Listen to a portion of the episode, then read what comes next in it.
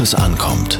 Von Bischof Wolfgang Huber. Solche Minusgrade haben wir schon lange nicht mehr erlebt. Spiegelglatte Straßen, Schnee und sibirische Kälte.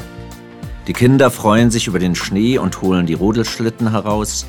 Schlittschuhläufer wagen sich aufs Eis. Autofahrer ärgern sich über den schleichenden Verkehr. Alte Menschen trauen sich nicht mehr auf die Straße.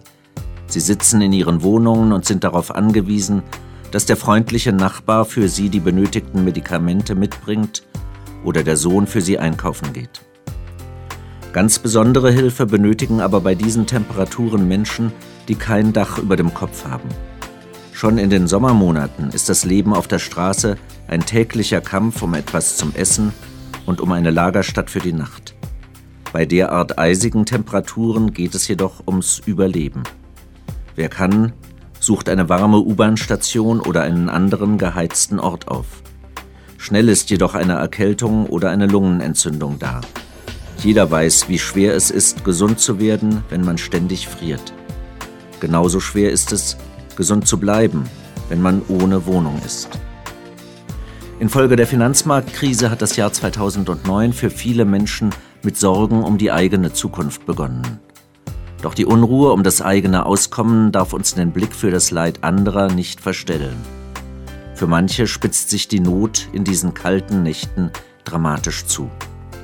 In der Kältenotübernachtung der Berliner Stadtmission nahe dem Hauptbahnhof warten täglich bis zu 110 Menschen geduldig vor der Tür, bis dort geöffnet wird.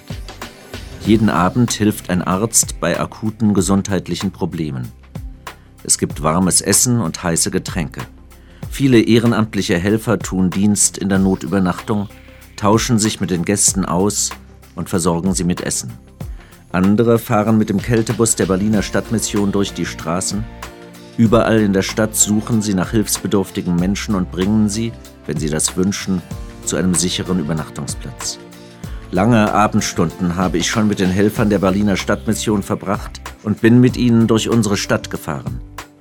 Man erlebt dabei, wo Berlin am tiefsten ist. Aber man spürt auch die Kraft der Nächstenliebe. In einem Psalm heißt es, Gott ist unsere Zuversicht und Stärke, eine Hilfe in den größten Nöten, die uns getroffen haben. Darum fürchten wir uns nicht.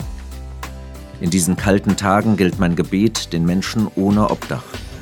Und mit großem Respekt denke ich an die Helfer. Diese Kolumne erschien in der Berliner Tageszeitung BZ.